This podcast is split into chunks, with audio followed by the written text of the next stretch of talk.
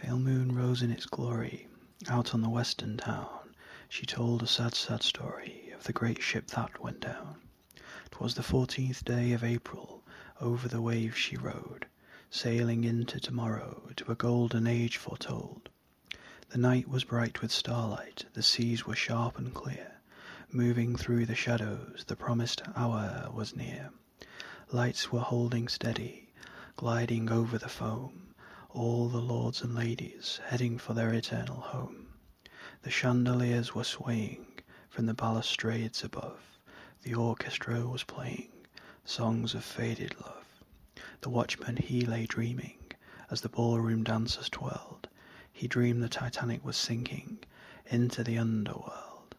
Leo took his sketch book, he was often so inclined, He closed his eyes and painted the scenery in his mind. Cupid struck his bosom and broke it with a snap.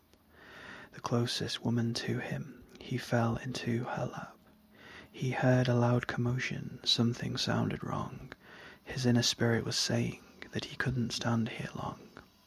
He staggered to the quarter deck, no time now to sleep. Water on the quarter deck, already three foot deep.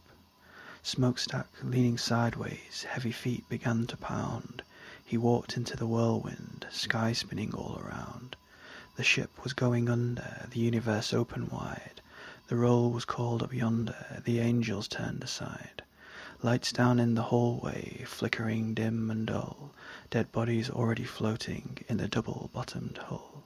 The engines then exploded, propellers they failed to start, The boilers overloaded, the ship's bow split apart.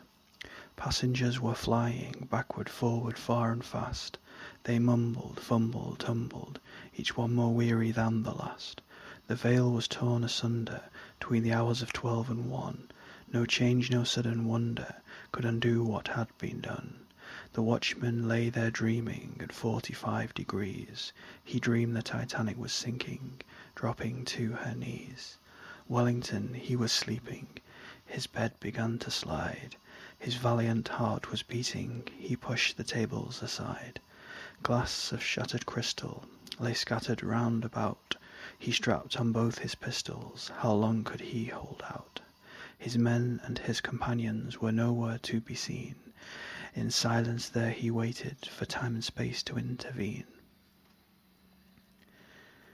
The passengers' way was narrow, there was blackness in the air. He saw every kind of sorrow, heard voices everywhere.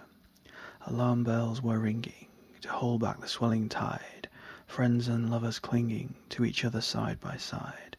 Mothers and their daughters descending down the stairs Jumped into the icy waters, love and pity sent their prayers. The rich man, Mr. Astor, kissed his darling wife. He had no way of knowing be the last trip of his life. Calvin, Blake and Wilson gambled in the dark. Not one of them would ever live to tell the tale of disembark. Brother rose up against brother in every circumstance. They fought and slaughtered each other in a deadly dance. They lowered down the lifeboats from the sinking wreck. There were traitors, there were turncoats, broken backs and broken necks. The bishop left his cabin to help all those in need, turned his eyes up to the heavens, said the poor are yours to feed. Davy the brothel keeper came out, dismissed his girls, saw the water getting deeper, saw the changing of his world. Jim Dandy smiled, he'd never learned to swim, saw the little crippled child, and he gave his seat to him. He saw the starlight shining, streaming from the east. Death was on the rampage, but his heart was now at peace. They battened down the hatches, but the hatches wouldn't hold. They drowned upon the staircase of brass and polished gold. Leo said to Cleo, I think I'm going mad, but he'd lost his mind already, whatever mind he had. He tried to block the doorway, to save all those from harm, blood from an open wound pouring down his arm. Petals fell from flowers till all of them were gone. In the long and dreadful hours the wizard's curse played on. The host was pouring brandy, he was going down slow. He stayed right till the end, he was the last to go. There were many, many others, nameless here forevermore. They'd never sailed the ocean or left their homes before. The watchman he lay dreaming, the damage had been done. He dreamed the Titanic was sinking, and he tried to tell someone. The captain, barely breathing, kneeling at the wheel, above him and beneath him fifty thousand tons of steel.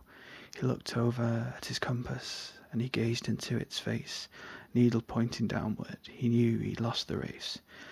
In the dark illumination he remembered bygone years. He read the book of Revelation, and he filled his cup with tears.